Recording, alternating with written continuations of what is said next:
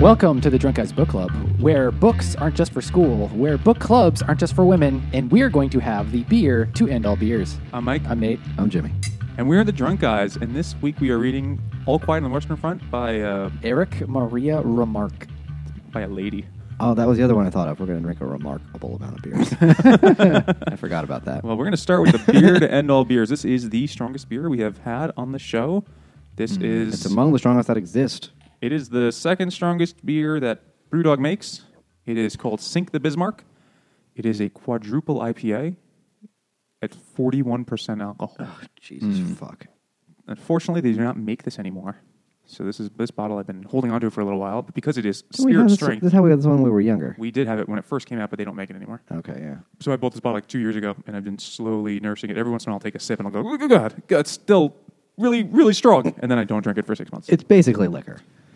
It's an IPA that they, uh, I think it's not any of their other basic beers. It's a special recipe IPA they make that they then freeze most of the water out of. You have to get it down. You need like You have to some condense it. serious commercial refrigeration to get it down to like negative 40 Celsius or something like that to, to do this. So they do it in like an ice cream factory kind of uh, refrigeration unit. Cheers. Oh my god. Ugh. Woo. That like stings. It does have a burn, but it's, dip- polish. It is a very different kind of uh, alcohol burn than a shot of bourbon or whiskey would have. It's like super sweet. Yeah. It tastes like if you were rubbing caramel all over a shoe. I get dirt kind of flavor, like super earthy flavors. It smells amazing. It tastes like sadness. I actually like the taste better than the smell. The smell reminds me of shoe, uh, nail polish remover. Oh well, yeah. Now, now that I smelled it a second time. Now that my body's acclimated to this, whew, that is It is definitely sweet and like vanilla. Yeah, There's a lot- Definitely. It's maybe this is from before, but uh definitely uh it's really strong. it is It's syrupy too. yeah. Uh, it's a different It's consistency. thick, yeah. because they freeze the water out. It it tastes like a. I mean, it's the thickness of like really really high end maple syrup, where it's like Still pretty watery, watery, yeah. but still just like gummy. Well, we could say we've had it. Yes, I had forgotten, and now I never will again. I had the opportunity to buy a bottle, and it was It's some- reasonably priced. so I Yeah, had to if do it's it. something that they're never making again and it's there and it's not expensive, it's like, yeah, get one just for the novelty of it. And at least it's got like you can reseal it. Never drink this all at once. yeah, sure. So why did I pick the, uh, sing the Bismarck? Because uh, World War One. Yep. So this Everyone's favorite war. This episode is coming out just before November 11th, 2018. Never forget. Which is exactly 100 years since the armistice that ended the First World War. yes, Oh, and by the way, this episode is coming out on Election Day. And since we're recording this early, we have no idea what the election results are. Right. Important thing to note, which I think people don't necessarily uh, fully understand because they're not pedants. The armistice ends the combat of World War One, Yeah. not the actual war. The war That was the Treaty of Versailles, which And was the- signed roughly six months it's like later. May of 1919, Yeah. and a whole host of other treaties between the various countries. Treaty of Versailles is the famous one you learn about in high school and middle, or maybe middle school, depending where you are, because it caused World War II basically, and uh, you learn about that. But the treaties between, you know, the uh, Allied powers and uh, Turkey, no one or the Ottoman Empire, nobody gives a shit about that Turkey, that treaty, whatever that was called. Couldn't even tell you. No. The Used to know at one Treaty point. of Sheboygan. Could be Sheboygan. Yeah, might be the Treaty of Sheboygan. uh, so, just a little factoid for you there, and uh, that Treaty of Versailles. Maybe we'll get a chance to talk about that later. Uh, but the war is the focus of the book, so we should probably get to that. When did this book come out? First published in November 1928 in German. Well, it's a little further away than I thought, actually. But so the book takes place during the war. The book is from the perspective of a soldier in the war. His name is Paul, and it's like he's 20 years old, but he's already been fighting in the war for a year, and it's just his experience as a soldier, It just as a not as a commander, not as a, you know, he's just like a regular dude, He has no say or No. you know, control of what happens. and it's just his per- his perspective on what it's like to fight in trench warfare and what the war is about and how people feel about it and everybody dying. Yeah, that's the book. And I think what's this book is very important because, to my knowledge, at least, it's one of the earlier books that really shows war for the unglorious thing that it is. well, the First World War itself kind of ended the idea that war is glorious and heroic and you know, it's something you should aspire to do as a young man. It really because the war was so horrifying. And I, and this book definitely portrays how horrifying it was. And I'm sure this book itself, though it came out, you know, roughly 10 years later, definitely plays into the uh, definitely like had a big uh, you know influence on the idea that war is not glorious or heroic anymore. especially for the European audience that first heard it, who were affected much more directly than Mm-hmm. the American audience in terms of destruction to their countries in many cases, and just the the death toll. You know, America got involved in World War One very very late, like the last year and a half or so, Mm-hmm. and we saw like hundred and thirty thousand soldiers die, which is a crazy And number. really, in- just a few months of combat. but you know, France and England and Germany each had like a million to two million soldiers die. Oh, more. I think I think it was more than that. So Well, it's uh, about nine and a half for the whole war for everybody. I did a little bit of research. So before, the, okay, the First World War was so much bigger than every war that had come before it, uh, and so before the First World War, the biggest war previous was the American Civil War, which was and the American Civil War was about three million soldiers were in uniform at one time or another, and about half a million died. Bunch more wounded and stuff like that. the First World War, seventy million people were in you know in uniform at some point during the war and something like 10 million died so it is just so much bigger and, and it shocked people people you know when the war started people thought it was going to be short that they were going to you know we're france and we're so much better than germany we're just going to defeat them so easily because they're because they're you know little wusses Well, as the soldiers s- marched to war in, or I guess it's In late August? August of 1914, people were kind of like waving to, you know, watching the armies pass by and saying essentially, you know, saying things like, "You'll be home before the leaves turn." yeah It's just going to be a fast thing. It's going to be awesome.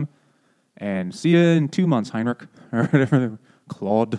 So they, I mean, you can get into the, the social studies kind of classroom explanation of why the war starts, but it is kind of important because to explain the scope of the war, that industrialization had reached such a fast pace that all the countries had developed really new devastating military technology and didn't have much opportunity to use it, so they were really eager to use it yeah and that would prove to be the most devastating part of the war, of course, of course, because they still kind of fought with antiquated fighting strategies of like basically Run at lining them. up in a row and shooting at each other. Everyone, yeah, run like line up and shoot the other side, or run across the field and shoot the other side when you get close enough. and bayonet them. well, when you're firing with a rifle that could fire one round a minute and it has like an eight percent accuracy, that t- kind of fi- fighting is probably fairly successful. You scare the people off the battlefield, you take the field, you shoot some people, some people die, capture a bunch, people run away. But when you're using guns that can fire you know 30 rounds in a minute with significant like really really high accuracy and everybody's doing that It's very it's just deadly. you just mow down entire groups of people instantly so the, the british had like the most elite army in the world at this point because they'd been kicking Mm-hmm. the shit out of like africa and other countries for the last 25 years uh, or parts of the really world. like 150 years. But, like, they had this- they had those ex- career soldiers. They had very highly trained, highly experienced career soldiers. You know, not a huge number of them, but they were highly experienced. but within like six months all those guys were dead yeah, they were just obliterated because of the way the, the fighting worked. It was just turned people into meat at an industrial rate. And that's Yeah. what the focus of the book is sort of, not like that the data part of that or the but just what the toll was like for a soldier to live with that where they ha- have this constant fear and threat of being bombed and being just You could obliterated. die at any second, any time, all the time. Yep. yep, That's All a right. bummer. Let's have a beer to think about yeah, that. definitely. Any particular one? No. This looks this looks tasty. Nate, what is this? All right, so this is a grapefruit Hefeweizen by the company Schaffenhofer and is imported from Germany. So it is a German beer, and because it was like really hot when I was buying it, I was like, that looks delicious. So I got some. This tastes like orangina. Yeah, it's very, very grapefruity and not really very beery, but you know what? I, I like it right now. It's perfect. It doesn't have any of that nasty bitterness of grapefruit. It's really sweet. No. It actually is really nice. I really hate grapefruit, but it doesn't taste like grapefruit at all. Almost. You get more of an orange flavor out of it than Yeah. grapefruit. is what I would, if you gave it, I mean, maybe the color's just drawing me, but Maybe they meant grapefruit. Wunderfruit. No, there's a picture of grapefruit on it. But yeah, it was pretty good. It is very It's tasty. very I mean, nice. I- it does not taste like beer at all. This tastes like This is like a s- a wine cooler kind of thing. yeah, a grapefruit cider. It's really tasty. Not perfect for November unless it's a hot one, which we're recording a little earlier. It's still pretty warm. Hot Vember. Hot November, yes. Listen, in New York, it could totally happen. It's true. It's true. So, um, we so still let's, get let's the talk plot of the about book, yeah actually. some of the things that he actually talks about. So in the very beginning of the book, Paul like this is kind of like the opening scene, whereas uh, Paul, the main character, and his friends are lining up to get some food, like at the like the chow line, and the cook is saying, where is everybody? I, I, we can't start until everybody's here. And the soldier's saying, this is everyone. Everyone else is dead. And that's like opening opening little piece of the book where they had where their unit had lost you know a number of people and and this is like 1917 and the Paul has already been in the war for a year or two so he's like highly experienced I mean he really knows what he's doing but um it's halfway through the war and still the the the cook can't believe just you know everybody's dead where is everyone kind of the Germans kind of at least they, they hint at that they know that they're losing. At least at least they don't think they're winning anymore.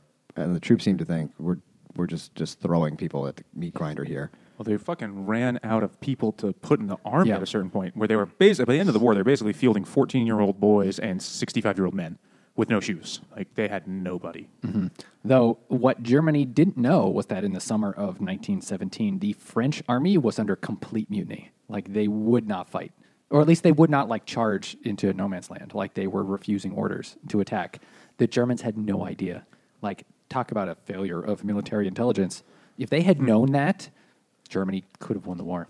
Typical French Anyway, and that's surrendering. and that, that's not mentioned in the book at all. But literally, that's when this is taking place. Well, all of World War One has this sort of mythology of incompetent leaders le- on every side making terrible, terrible Wasn't it decisions. just all the old timey generals yeah. trained in warfare that wasn't anything like this anymore? Yep. Like, how many horses do we have? Like, who gives a shit, dude? Well, I think that like a thing like basically military leaders learn to fight the next war by studying the last war. And there had been relative peace in Europe. I mean, there have little things, but nothing of a large scale since Napoleon. Well, and the Franco-Prussian War that was the 1870s. So even even That was the like a oldest year or dude- two. yeah, that was short. That was like a short war. Um, and so, but and that was almost. I mean, not quite half a century, but over a those generation. guys, yeah, those guys weren't even around anymore. So and that was still fighting with. I mean, they had the seeds of modern Mm-hmm. military technology, but it was very, very primitive. You know, machine gun type things, like Gatling gun kind of things, perhaps. But they didn't, and still aren't horses. There are no. They might have used trains a little bit to transport stuff, but they were not using tanks and cars and jeeps and uh, airplanes and blimps and submarines. Like all of Bomb- these they weren't things, bombing poison anyone. gas. all those things had been introduced before World War One, just in one form or another. But World War One, they're used very effectively and on a large scale for the first time, all at once. So um, after they after they are they go get some food, they go visit their friend in the hospital, who's he's 19 years old and he's you know been badly wounded, and the, he and his friends are trying to say, "Oh, you're going to get better, you're going to get better," and his friend is like, "No, no, I'm not. I'm probably They, going like, to die." They cut off his leg. and then they like he like loses a leg. They come back the next day or something like that, and he's lost a leg. And one of them goes, "Oh, can I have your boots? You know, you have you have pretty nice boots. You only need the one. Yeah, you only need the one. And then, literally, as they're sitting there, he says, Yes, okay, you can take them. Because then he's dead the next day after that. I think the uh, so we've talked about this not on the show, but the soldier experience in World War One is probably the worst of any soldier that's existed. Uh, you know, just overall, probably worse than World War II, even though World War II gets all the coverage, but just, you know, living in the trenches where it's all just mud and gross all the time. And you're a little like, you know, latrine trench. You just go and literally just take a shit in a corner of a trench. And then when it rains, it all just flows back into the trench right where you're sitting. And there are just rats everywhere. And all the dead people are still there. And the dead people are still there and just rotting. And you're just covered in lice. There are multiple scenes in this book. where He's like, oh, and I tried to delouse myself, but it didn't work. And they would like heat up the little pan and throw them in and watch them pop like popcorn. And the sound of the war is something crazy that like really wrecks the minds of soldiers. The bombarding, the the explosions that are Artillery, constant. constant artillery barrage, which was actually the deadliest part of the war. More soldiers died from artillery than from anything anything else. Well, because basically they realized very quickly these the guns that we're firing at each other are so accurate we can't stand in a line and shoot each other.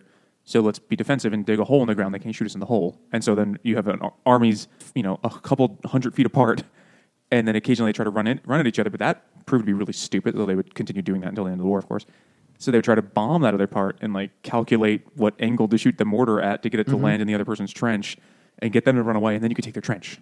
And it's like a fucking stupid game that children would play the amount of destruction to gain 11 feet and then lose it right away, which is a thing throughout this book, too. Like, there's, Yeah. there's battles. The battle, he never really talks about battles by name in the book. He kind of just talks about, like, then we fought this for a while and this we won, and then Or maybe later he- we lost Maybe that. they didn't. We know them as those names now, but they might have. To him, it was just like I don't know where the fuck I am. It probably doesn't even matter. I think part of it is to, to make it perhaps more like universal. You know, Yeah. it's just the battle experience on the Western Front was probably pretty similar whether you were fighting in North France or Germany or Belgium or wherever the hell that was happening. But they would fight battles and win a few pieces, you know, a few meters, and then later on they lose it, and it's like, oh, okay, that's done. And that's just kind of how the war went. That's what Paul's character experiences, and he just doesn't really even seem to care. I mean, he does kind of care. Well, okay, the character seems to be kind of indifferent, or at least numb to it. Maybe that's a better but, way to say it, yeah. But I, but the way it's written, like the way the author writes it, he write it's everything is so horrible, and so you as a reader are going to end up caring, even though the character himself That's fair. just didn't really feel it very much.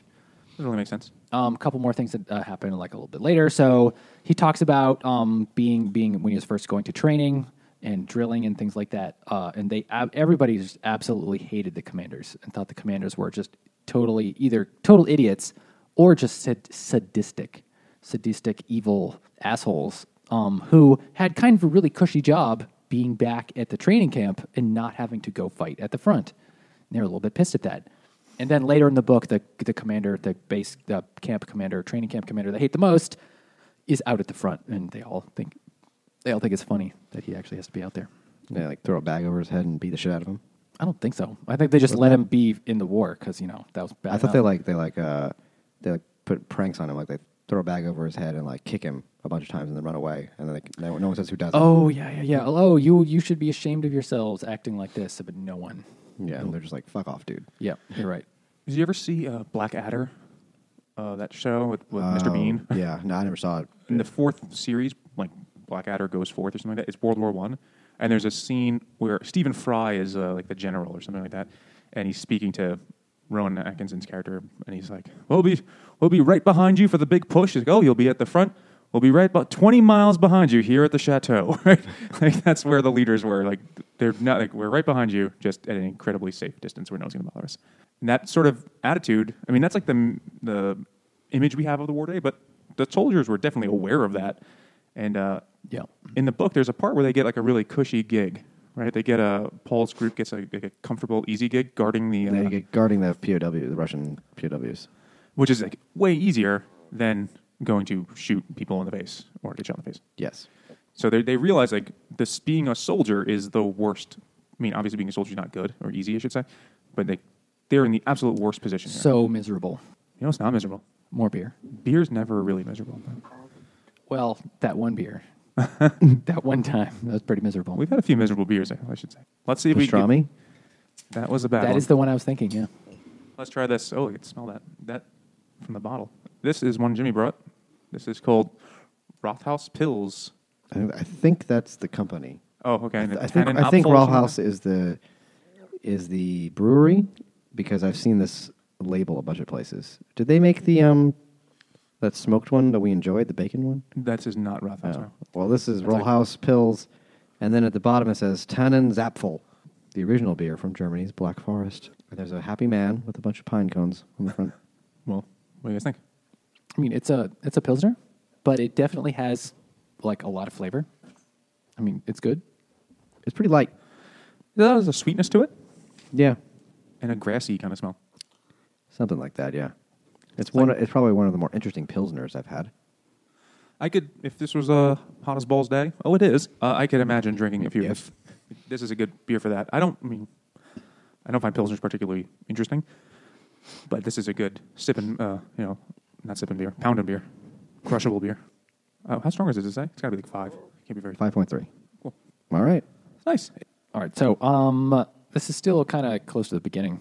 Um, so there's a you know they they're l- sitting through a bombardment, an artillery bombardment, and then there's a gas attack, and um, he, Paul and his friends because they've already been in the year, uh, been in the war a year or two, they know exactly what to do, and they put their gas masks on and they're fine. But the new recruits, they either don't get it on quickly enough, or they put it on wrong, or they like can't do it because they're so like afraid, or even stupider, they take their gas masks off too soon because I don't realize that because well, mustard gas it wasn't actually a gas so much as it was a very fine powder that would just sort of not dissolve into the wind, but it was basically like a yellow powder that you could kind of see.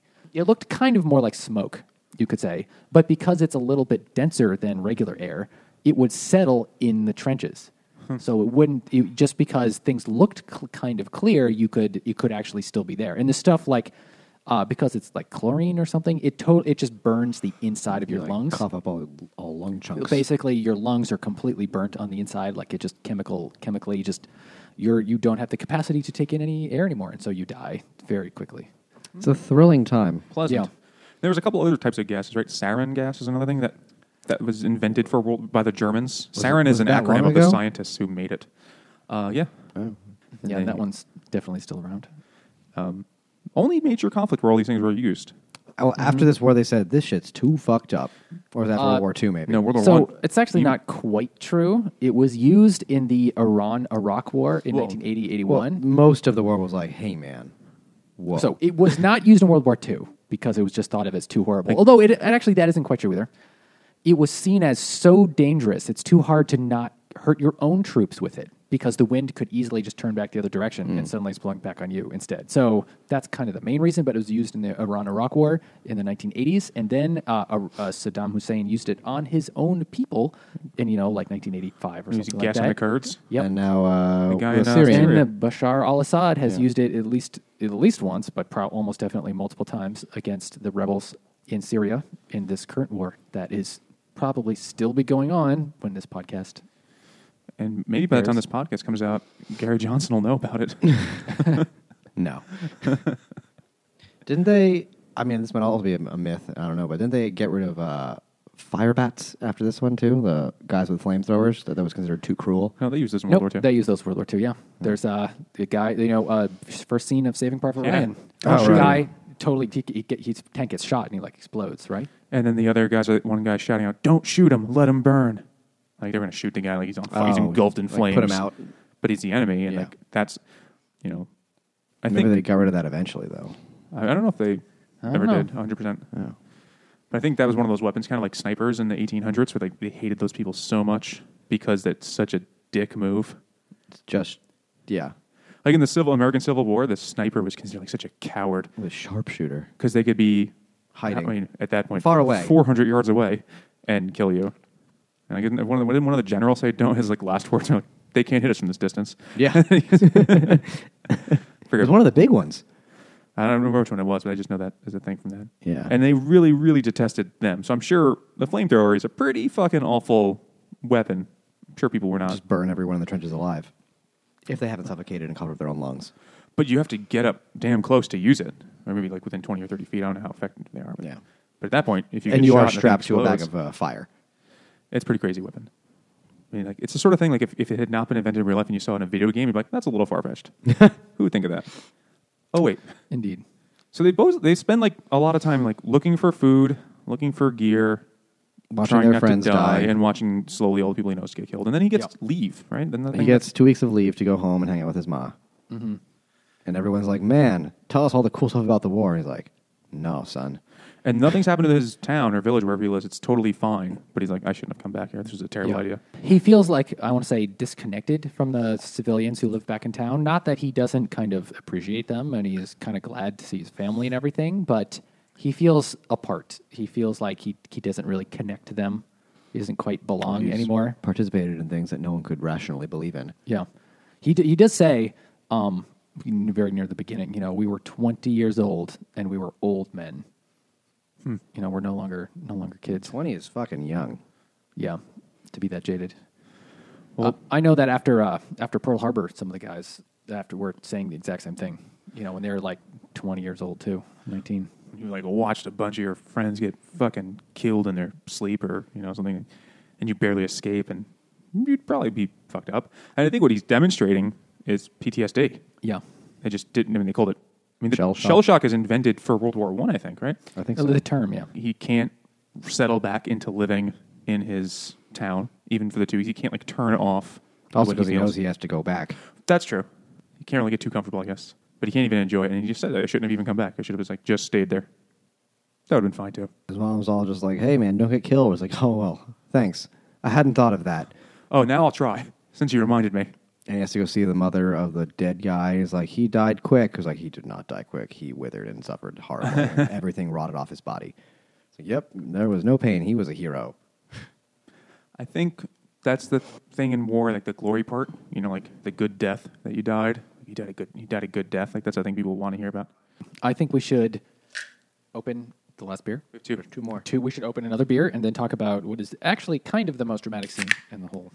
So I brought this other beverage. This is from McKellar NYC. It's called Big Baron, which is uh, has red label art because uh, the Red Baron was a World War One guy. Another one that Snoopy always fought I don't know if it when he is- was dogfighting. I think In his it was, imagination, yeah. he was always fighting the Red Baron. I forget what his real name is. The Red the Red Baron guy, but he was a i- fighter pilot. ace Baron guy. von Munchausen. It's not. was That's not not, him, his no. name. I was like, that's really coincidental. It would be, yeah. Uh, but he Baron von Trapp. he had Baron- a. It's a long not. It's like one of those German names. That you're like I can't even try to say that one. It's eleven thousand syllables. You know, they just chained together seven It's other names. Not Hindenburg. Oh, it's gas attack. well, as Nate looks that up, this is an IPA, and they're clearly thinking about oil. Richthofen. Oh, okay. Manfred von Richthofen. Now, I don't know how many. Didn't they have like hundred kills or something like that? Died April 21st, 1918. So he didn't live through the war. A fighter pilot, Air Force. Hold on. He got taken down by like a British pilot and an American ground gunner or something. Like double teamed him, or the other way around. They finally like got him. Some shit like that. He had, he had a bunch of confirmed kills, and this is back when they half the war. You still had to like hold a rifle and fly the plane. Yeah. 80 uh, air combat victories. That's a lot. That's a lot. for When you're what essentially a lawnmower with wings. Yeah, It's got a So flying bicycle. by part very beginning of the war, you'd fly the pl- one person would fly the plane, another person would just have a shot. When the person in the backseat would have a shotgun, and they would just take pot shots at the other plane. So that's how the first dogfights were held. But then they had machine gun front mounted machine guns by halfway through the war. I always wonder how they never shot the repeller. They had it timed right so that the bullets always went between the propeller blades. Is that it was true? it was timed. The timing belt went through the engine. Really? Yep. That's fucking insane. Genius. Even in World War One, they had that. Yeah. That's crazy. So this is an IPA. It's like seven percent. Made in 8%. McKellar, NYC. We have been there before. We I don't think we had this one there, but I don't there was believe something so. else with oil in the name when we were there. I just can't remember what it was right now. Yeah. What do you think of it? It's good. Yeah. It's on the sweet side. I like it. It's very sweet. Right? Not not super hoppy. No. Not as sweet as that grapefruit one. No, that's just juice. But that's that is just juice. This is that's just fake beer. This is delicious. It's a nice one. this is pretty goddamn good. Yeah. So they were thinking of a different Baron, but whatever. World War One stuff. So Yeah. the kind of most dramatic scene in the in the in the book is when Paul and his you know group get sent back to the front lines, and then they go and fight a battle out in no man's land. They go, but Paul gets I forget exactly how, but he gets stuck in a shell hole, or more like no, he was he was they out get, in the they get out during the separated, night, he and, was- they're they're looking for someone that got lost. Oh, yes, that's and right. he has to go. He's like crawling around, and they start getting attacked. So he just hops into a hole. uh, sh- hops into a shell hole, which lots of people had to do, and so he's He like figures, literally it he's- already landed there. It's not going to land there again. it, and I think his plan was to wait there until night. Anyway, he just he literally just has to wait there a long time, and then after he's already been there a couple of hours, and what is it? The French. um, the French soldier, like a a soldier from the other side, basically jumps in the shell hole with him, and because he For the of same purpose. yeah, for the same purpose to hide, but he didn't know that there was oh, there's this German dude in here hiding with me, and so they kind of like stare at each other for a second, then they're like oh fuck, and then they literally have to fight it out hand to hand, and Paul ends his up first killing kill, him. yeah. Yeah, it's his first. It's not his first kill, but it's the fir- it's his first kill that he has to do with his bare hands. Oh, right, right, right. where he literally has to knife the guy, like directly in, in really what he describes it as really felt like murdering him. Um, that's, that's synonym for what he did. It, well, I, the point is, I, the point it's trying to make is when you're just firing a gun into a you know distant enemy, it doesn't feel nearly as immediate. launching a mortar. yeah, launching a and mortar, never knowing where it like lands. twenty miles away. And when you're shooting and everyone else is shooting, you don't know where your bullet went. It feels impersonal. Whereas the having to literally kill this guy with your bare hands feels much more personal. And Paul was kind of traumatized by it. You know, even though he's already been he's already been a soldier in the war for over a year, or maybe more like two.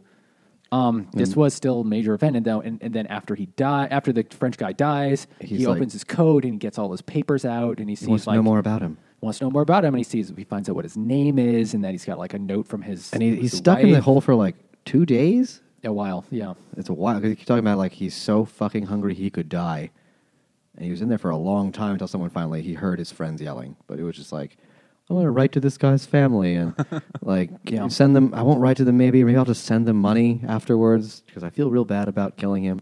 And he also kind of because he had time, he had time to sit there and contemplate. The killing for him. I mean, do we know that he's killed? Does he know that he's killed anyone prior? He, just kind of he assumes says it's, he it's must his have. first hand to hand thing, and his friends have had to do it, but he's never had to do it before. Right. Like they stormed the trenches and beat people to death with their butts of their guns, but he never did it. Or there's shovels. Or yeah, he said the shovel works better than a bayonet. Well, Oh, yeah, nice.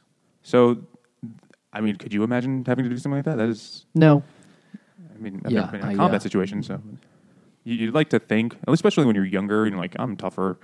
You're like, I'll be macho and do that, but stab this guy in the death in a hole while bombs go off over you and you shit yourself. Uh, I don't know.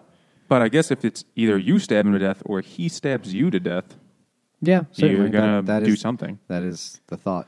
It's still crazy. Some sort of impulse, some some sort of a you know survival, Survival, instinct is yeah. Mm-hmm. going to kick in for most of us. If you make it that far in the war, anyway, like if he's been there a year, he, he's trying to survive. Yeah. So that definitely is the most. I do remember that in the book. Mm-hmm. I read it last year. I didn't reread it, so I don't remember everything very clearly. He he says, you know, lo- long after that, you know, he's talking about what life is going to be like when the war finally ends, and he's if we're, he- he's talking about him and his generation. He says, all we know in life is death. That's like that seems that's the only like thing they can that they really know anything about because it's like they they this Paul he was going to college or something like that he, for at least a few months, but then stopped to go join the war, and now this is all he knows. It's like what is his generation going to do? Fortunately for him, for his generation, most of them didn't actually survive the war, so they didn't have to worry about it. Neither does he. So Oh, spoiler. Yep. So uh, he the war goes on longer. He sees like all of his friends die. Um, but the one that bothers him is um, cat. The cat guy was. The, But The cook? no, that no, but the guy, the guy guy, who could who find could all the find goose? stuff, he his he was cats. Yeah. yeah, that's like doesn't he Cat's die? in the- And that's like, oh man, now it's real. I felt like that was the guy that really bummed him Yeah, out. I think that, that was like his best friend. I forget, I forget how he died because they all die in such, you know. There's like a paragraph near the end where he just lists the way they die over the course of the next few months. He gets injured, and then there's a really pretty long scene where he's on the like injured train. He's on the, the train for that he's gonna be. He's like being shipped back to the hospital, and then he's like back in the hospital, and that all all of these injured soldiers are in this like one train car or in one room and they keep like bringing people out and they totally get the sense that there's a there's a eh, there's a separate room where they take people who are definitely going to die it's like the nurse will come in and say oh we're just bringing him to the extra care room and nobody ever returns from the extra care room um, and so uh, and then there's and so anyway he gets sick but he's he's injured but he's not definitely going to die but is he going to lose a leg or something like that I, He he's had- trying trying to not lose a Yeah. leg, trying to not have the leg be amputated. Does he get, does he get shot or something? In a, or like something gets cut. I forget what the fuck happens. Yeah, but uh, anyway, he's injured, and it's like the the sort of the the hospital is really really sad. And at one point, one dude who's there, his wife comes to visit, and he literally hasn't seen his wife in two years, and they have an infant son that this guy has never even met before. Uh, and so all the guys they sort of conspire to basically leave the room for 15 minutes so that he can fuck his wife. I thought they don't leave the room. They just all turn away and they prevent the nurses from coming into the room. So they're all still in there. they're all still in there. They like kind of like they and this guy's injured too, so they like they like prop him up on his side just so he can like here you can this this will work for you, right? You do all the work, honey. Yeah, That's how it goes down. Brotherhood. They're like, can we, can we go family style on your wife? It's not that close. it's not it. She's not a child. They're not in a sewer. And that episode came out last week, so It's just a that works out. trench. Yeah. um, yeah, that's It's hot. Uh, and then I think I've seen that And then the Paul, the main character, he dies in October of 1918. So he makes it really a long way, but then he dies just a month before the war's o- over. Well, fucking people died th- I- That so- day, yeah. the day of, and they everyone knew, at least everyone in power knew, the war was going to stop. At least the fighting. at a specific time, which was 11 11. On November 11th. Yep. It's just that's Make when a you stop wish. firing. That's when the ceasefire goes to effect. But they kept firing at each other until then. right? They didn't have watches. No, they had. They did, yeah. It was very synchronized. Like there'd be, always be like one dick leader with the stopwatch. Uh, I made that up. at the uh, at the trench, blowing a whistle or something when it was time for people to run. Right? That's like a Yep. scene in lots of World War mm-hmm. Like II. really, movies really and fucked up relay Or race. movies like Paths of Glory with uh, Kirk Douglas. Douglas, yeah. We do have one more beer. I had something I wanted to say, but I forgot. So maybe this beer will help me remember, like it does help me remember everything else in my life. All right, so you brought this, Jimmy. Yes. This is Celebrator Celebrator by um. by Eyinger Brewery. Finest Bavarian double bock. And it comes with a free plastic goat. it does. Who It wants comes the goat? with a good? I actually have one. You want to get the goat? um, mm, phrasing.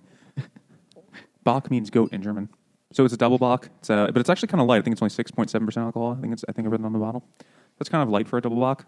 They're usually seven plus eight plus percent. I don't like this. I like the goat toy, but I don't like this. I have I have one upstairs. I saved. I put it on my um, like my, the shade. It looks the like thing to it- draw the shade. It looks like a Christmas ornament of sorts. It comes with a string wrapped Does around yeah. it.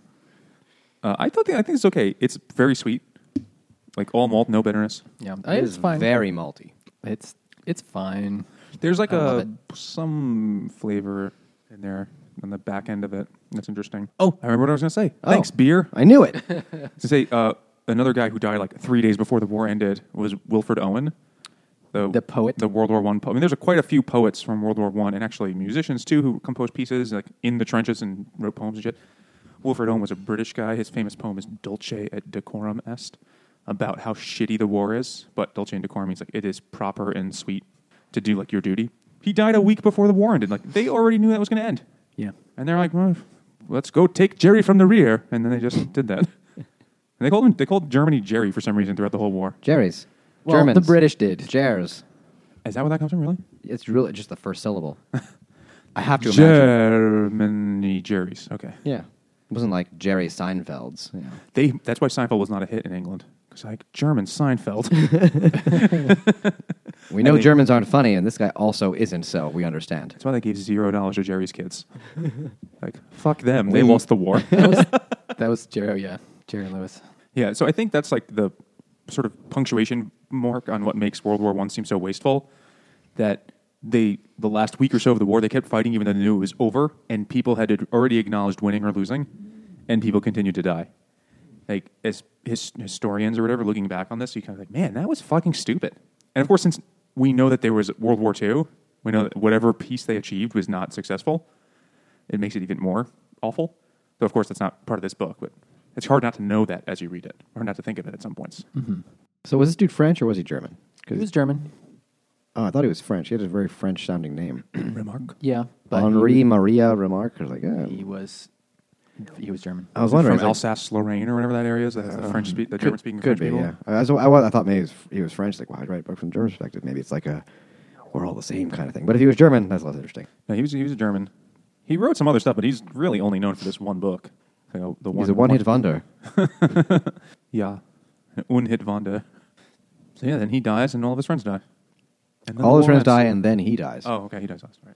And then that's the title of the book. They're like, he died on a relatively calm day, and all the reports said, all quiet on the Western front, even though this guy died, but who the fuck cares that this one guy died? the end. Well, when Germany lost, you know, two and a half million people or whatever it is they lost, the fake the fake Stalin quote, right? The death of one is a tragedy. The death of a million is a stati- statistic. I thought that was Hasselhoff. Could be. The Germans definitely would rather the credit other him. great tyrant of our time. Yes. So, you know, the, the one person in the s- in the s- scope of the whole war is insignificant. yeah. Hmm? I guess as well. So I guess the death of one isn't even a tragedy. It's also a statistic. Who should read this book? I think it's worth it for people to read it. I mean, there's no trench warfare anymore, but it does. It's not. It's, it's still worth reading. It is short. Give it that. Uh, it, I think it's worth at the time when you know the United States seems to go to war with somebody every ten years or so, every What we- decade. It's what we do. uh, technically, we're still at war in Afghanistan. Technically, we're still at war in Korea. That also true. Yeah, technically, we're still at war with Korea. That's a different story. Um, since war, it's okay. The th- another thing about the First World War was how pointless it, it was just to begin with. Not just pointless in how it ended; it was pointless even the way it began, and there was really no good reason for it. Did you guys ever see the, there's this YouTube series called The Great War? And Uh, I've seen pieces of it, yeah. came out before it came out like 2014, and the guy was going, Uh, one episode a week. this week in the week by war. week. Oh, that's cool. For the whole thing, so it's still going. It's a week by week. What happened in the war? That's really cool. I you know I read I watched the, fir- I watched the first few and I was like this is too fucking complicated because it was like the causes that leading up to the war and it was like Yeah, I it's- thought they shot that guy with a horse and then it was the war and but no it's like a thousand billion different things going wrong It is really complicated. It's like a big domino thing, though, essentially. And the Mm-hmm. the guy that you're talking about shooting, Archduke Franz Ferdinand, that they was, shoot him in the dark of the matinee uh, is that a Arch The Fran- Franz Ferdinand song? Yes, it is. Nobody knows any of their songs. I'm you are the only one. they had that was the one song people knew not even sure if that was it.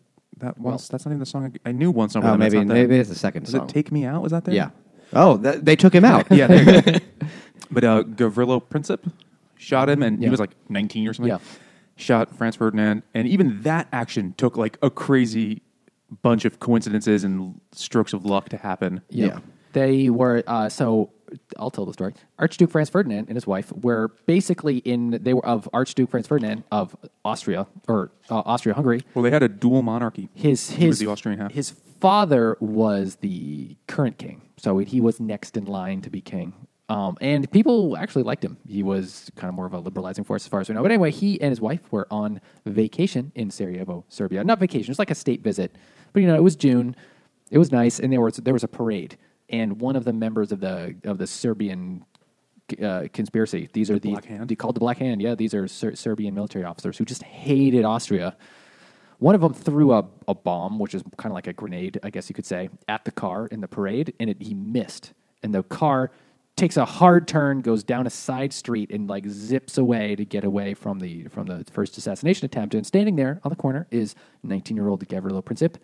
He's buying a sandwich, and he happens to be at the right place, right when the car turns the corner. He goes, "Oh my God, this is my chance!" Takes a gun out of his coat and shoots both of them. And I Showed both, both both him and his wife. And outside of that sandwich shop, to some Serbians, he became a hero. they all got into the club There was unrestricted submarine sandwich warfare. he got he got both of them he was on a roll Yep. So it was a real Reuben Goldberg machine of events Jesus Christ. um, I can't think of any more sandwiches right now. How do you, how do you fit hot pastrami? he was into no there? longer he was he really brought down all of the Hungary empire because he ate the whole sandwich. and the country of Turkey did get dragged in. It's true. Well, you got to throw, That the, tur- wasn't gotta throw called the Turkey, turkey, at in the there. time, yeah. Still trying to think of something for BLT. so, uh, so anyway, that he's so a Serbian guy shot the you know next heir to the next king of Austria. That's- N- none of those ha- are Germany, England, France, or Russia, by the way, who did all of, all of the real fighting in the war. Yeah. So that's none of them. So anyway, Austria is really mad at Serbia. So because this is like imagine, and I got this from uh, Dan Carlin's Hardcore History podcast about the First World War. You should all go listen to it. Anyway, this is like Blueprint for Armageddon. this is like we're sending the vice president out to visit a country and they kill him. We'd be pretty pissed at that. We would. Real dick move. would you care if they shot the current vice president, Nate? I, I wouldn't go to war over Mike Pence, uh, me personally. I'd but, be impressed uh, if they could pull it off. would you that Would you too. have gone to war for Joe Biden though? uh, I'd probably be more upset over Joe Biden. I'd be more surprised that they let Joe Biden out of the basement because he was like locked up for eight years to so stop saying dumb things. Kind of like Mike Pence. He's kind of been hiding a lot of it too. he has, yeah. But anyway, That's because he's not so- allowed in rooms with women. Austria. this is sort of like Four gays or blacks. oversimplifying a little bit, but Austria decides within a couple of we- a couple of days or a couple of weeks to declare war on Serbia. Well, they make ten demands. Yeah, and I they- forget what they all are, but Give me Serbia's a like, new we'll do son." nine of them, and they're ridiculous. They're like, we want to examine, like, tell what you, you could like teach in your schools. Like, it's like, extremely repressive shit. Like, we want to make sure that this terrorism shit is rooted out, and they agree to nine of these ten things, and then Austria's like, not good enough. And, War. and Germany and Germany had the Germany chancellor or whatever his name is had had sent or Wilhelm, the Wilhelm first or second? not not the not the chancellor but somebody had sent uh, somebody in Germany had sent a telegram to Austria saying "We- Kaiser? you have our support but what they thought they were saying was you don't need to go to war with them like you you don't- don't bother You them. have our Like, emotional support. They were like, trying I'm there to for say, you, bro. Because they had because they had a treaty with Austria, so they can't say no. You're on your own, dudes. Th- But they kind of have to. But they can't come right out and say no. Don't do it either. Yeah, anyway, so Germany thought they were discouraging the war, but it turns out Austria read it the other way and said, "Aha, we're going to start this war now." So anyway, Austria is fighting Serbia. Now Serbia is tiny. They're, they had no hope of winning a war against Austria-Hungary, even though Austria-Hungary, they're kind of idiots. But anyway, Serbia calls on their good friend Russia because they're both like see as sort of this Slavic Yeah, racial connection. pan-Slavic kinda thing. Yeah. So Russia sees themselves as the protector of the Slavic people of Eastern Europe. So Russia decides to get in on the war against Austria. And then Austria is like, oh, fuck. which was one of the Black Hand's goals was to make a country for all the Slavs, since there's a whole bunch of them that lived in Austria-Hungary, and they wanted to create, you know, Slav land, Slavtopia. And so Austria's like, oh, Slovakia. fuck. Because even though Russia, they're not n- as advanced, they're not like the top tier There are a military fuck power. ton of them. They're huge. It's a huge, gigantic country. They're all about the numbers. And they have nothing to lose. yeah, exactly. They'll throw everything at you. oh, good, less food for people to have. Go. So then Austria says, "Oh, well, now we're fucked. Now there, now we really need to ask you, Germany, to help us out because this is really this is really going to be bad." And so Germany says, "Uh, yeah, okay." they actually weren't that excited about it. They they didn't they kind of didn't care that much, but they uh, joined the war anyway. So now Russia, now they're fighting Germany and. Germany and Austria, and Austria kind of doesn't count because they're dumb. But Germany, they're frightening. You know, they're not as big a you know big size country as uh, Russia, but they know what the fuck they're doing for sure.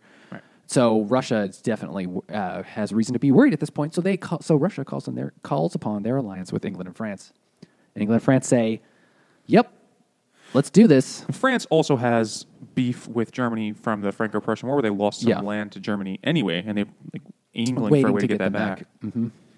Where, where do the Ottomans come in on all this? Oh, Germany, The sick man of Europe. literally Germany, kind of like the German ambassador to, uh, you know, Austria, uh, no, um, the Ottomans, pretty much trick them into signing an agreement. Those rascally Germans.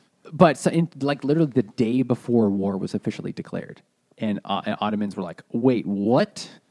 But they had signed the treaty, and so they were end up in the war anyway. Although there was some like pretty crazy fighting in the Middle East.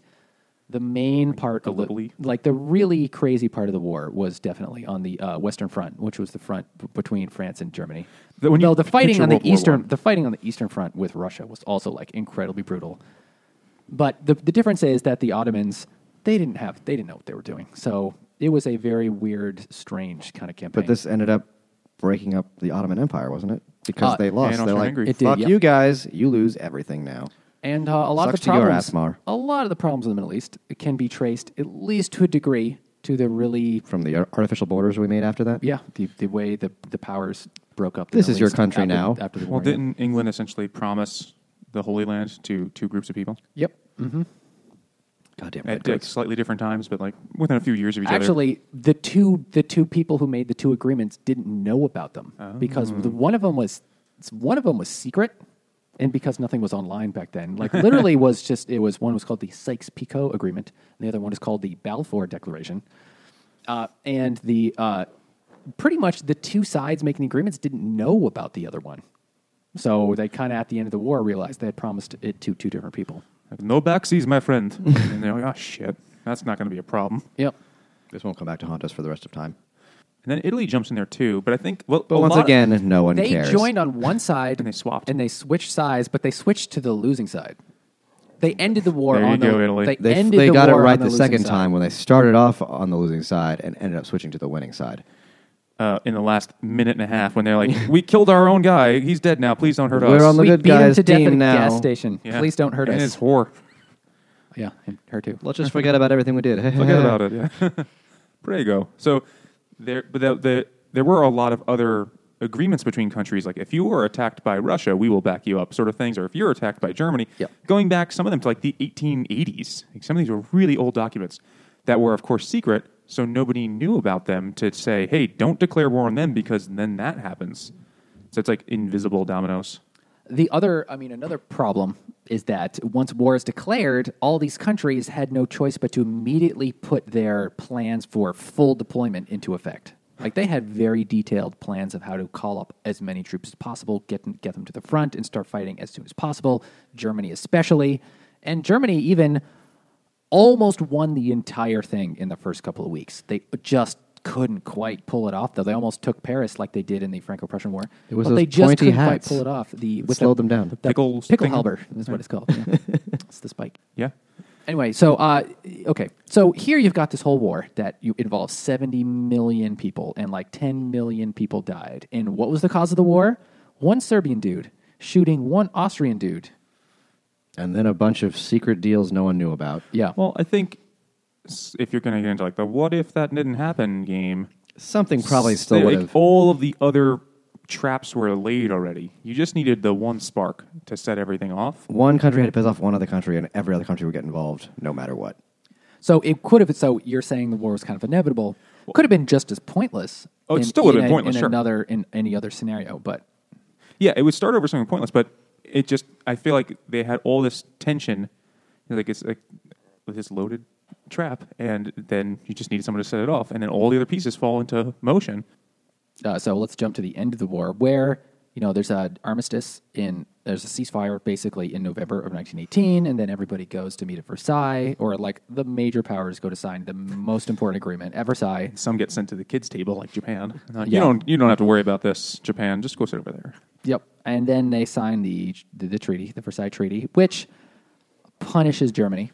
Like Yeah. for one thing, in in multi, many different ways. One of which, uh, the England and France demand reparations. They demand a repayment of all the money that they had spent on the war. Like they literally kept all the receipts, and it turned and it was fifty five billion dollars in nineteen nineteen dollars, That's which is It's 11,000 million trillion it's dollars. it's about seven hundred and fifty billion in today's in today's dollars That's a lot. which is a lot. They made their final reparations payment 2012 in or 2010. They're still making them. But they They- they actually finally stopped finished- for a very long time. Yeah, they- they took a long Hitler break in stopped the middle. paying, oh, well, yeah. I and imagine then he's done. after the war, they didn't pay for quite a while. I can't believe they paid back all of it anyway. But originally, Germany was like, "Oof, just uh, tell England we don't have it." Sorry, Do something to distract them. Entschuldigung, we don't have that money. but that was it. They also Germany had to acknowledge that they caused the war. Germany Yeah. couldn't have a military, and the French because They they, lost were, their colonies. They were already pissed off at Germany, and now they lost you know how many millions of people and billions of dollars in damage. They wanted to turn Germany into like a farmland country, and take away the in- the the, the, the Saar or whatever the uh, industrial The land. Saar Valley and the Ruhr Valley. Yeah, they wanted to take. They took like that was taken away from Germany. They Mm-hmm. lost actual territory. Said, "Fuck you, Germany. You can't be an industrial power anymore. So you can't be a threat to anybody." Sort of being the thinking, I believe. But they really tried to like grind Germany, Germany's face into that. Like you have been very, very bad, Germany. and uh, This won't come back to haunt us. Yeah, they like. Well, they kind of were thinking like they'll never get to do that again. That'll teach them. It'll take them at least 15 years to get all uppity again. Yeah. That's a long Pretty much. time. well, because then Germany tries to pay the reparations, but there's also after all wars there tends to be some sort of recession or depression. Even there's a world depression. The bad one. sort funny of, not- funny not- thing. What was happening was that Germany, or the now the Weimar Republic, in order to pay the reparations payments, they were borrowing the money and they were borrowing it from New York banks. So New York banks were paying them, were lending the money to Germany, which was then paying it to England. Anyway, 1929 stock market crashes, and the banks in New York no longer have any money at all. They stop. They can't loan any more money to Germany. To the Weimar Republic, and the Weimar Republic has to default on their on their. But they had also experienced hyperinflation in the early 20s in Weimar too. Germany, where you know like It a, got- a loaf of bread was eight trillion marks or So whatever. it, it got way worse after 1929 because then the government was just like, we can't borrow the money anymore because that would be the fiscally responsible thing to do. So we'll just print Deutschmarks. We'll just print them, you know, by the sheet load. Deutsche bags. And so literally they were, you know, it would take a wheelbarrow, wheelbarrow full of Deutschmarks to buy like a loaf of bread. I uh, took a class on modern German history in college in my graduate school, and it was like just a real, real pleasant class.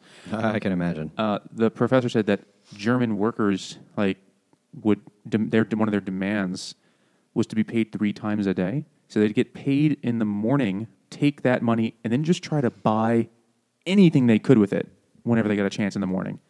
Then get paid again at lunch to do it again because things would be more expensive A lot more expensive. by the yeah. afternoon than in the morning.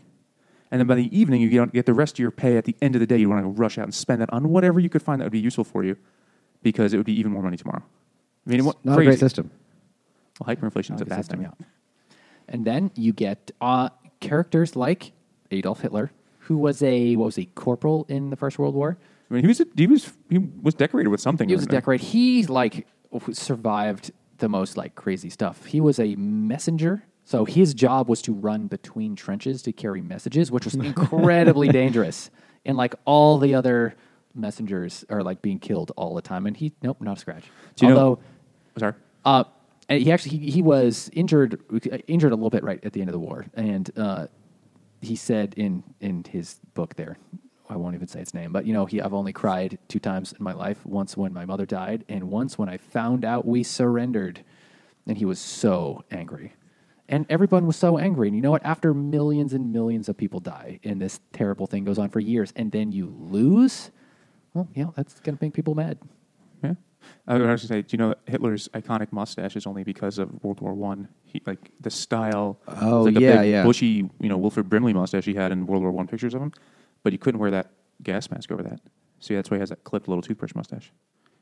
And it just became so cute. They kept it. well, that's our. We'll, we'll save the World War Two story for a World War Two book, I guess. Mm-hmm. But you could see World War One is really pointless, except in the longer term of setting up World War Two. So nice job. It's like a prequel. It is. Well, I mean, World War II, you know, they always go bigger for the sequel. More deaths, more more destruction, more genocide. It's really, really up the stakes 100 billion percent. anyway, as I think I was saying kind of before, I think this book is worth reading uh, because it is easy for countries to rush off to war. It is really easy when your one country gets into a thing with another country and you get all this like nationalism going on, and people are like, that country sucks. We should go fight a war with them because we'll definitely win. If people were a little bit more familiar with stories like this, they would be a, not as quick to rush into things like that. Well, unfortunately, I think the average person doesn't make the decision of if we go into war or not. No, but you could say that people in general, maybe if they're more familiar, if everybody was more familiar with this kind of idea that war is really so fucking terrible, there would be less.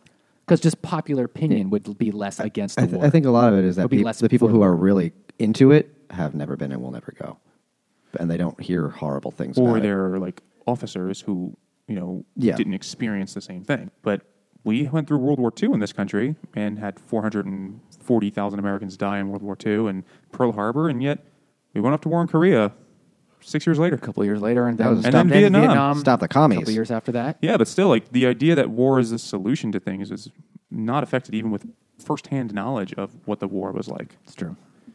That's because the other countries haven't read this book either.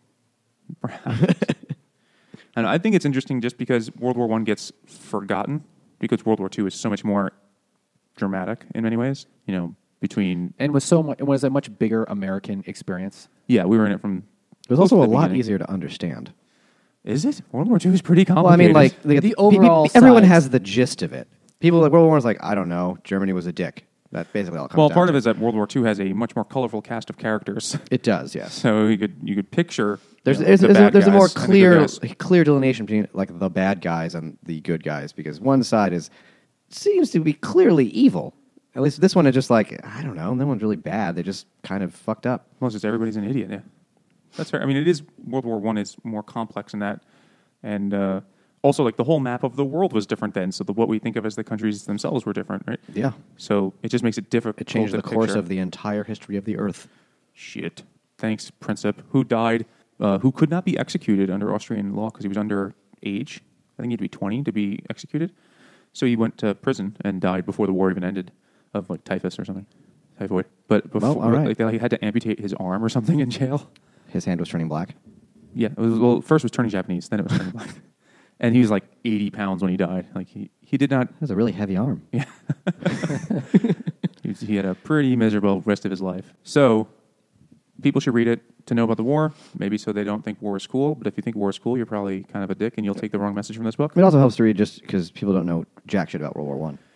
Yeah, but this book doesn't really explain any of I this mean, stuff. it, it, it, I mean, if you said trench warfare to people, they'd be like, I don't know what that is.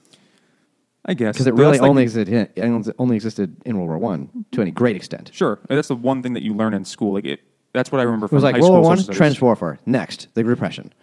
Maine and trench warfare, Zimmerman telegram, Lusitania. Like, Those are all the stupid things you remember. Mostly you learn in school like why the United States ever got involved, which is a whole other thing. They were having a tizzy over in Europe, and we ignored it. Well, that and then was- America Wil- happened. Wilson ran for a second campaign on the like out of slogan the war, like yeah. uh, he kept us out of the war and he got reelected on that shit. But he kept us out, got reelected, and then got us in.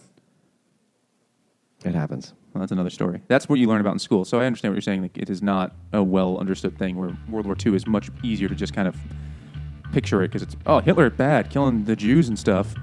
Japan bombing us. They're bad guys. We fought them and then we won because America. Mer. Yeah, Amer- World War One is more complicated. I'll agree. I will concede on that. So uh, that's what you thought. Send us an email to drunkeneyesbookclub at gmail.com. Follow us on Twitter at DrunkSBC.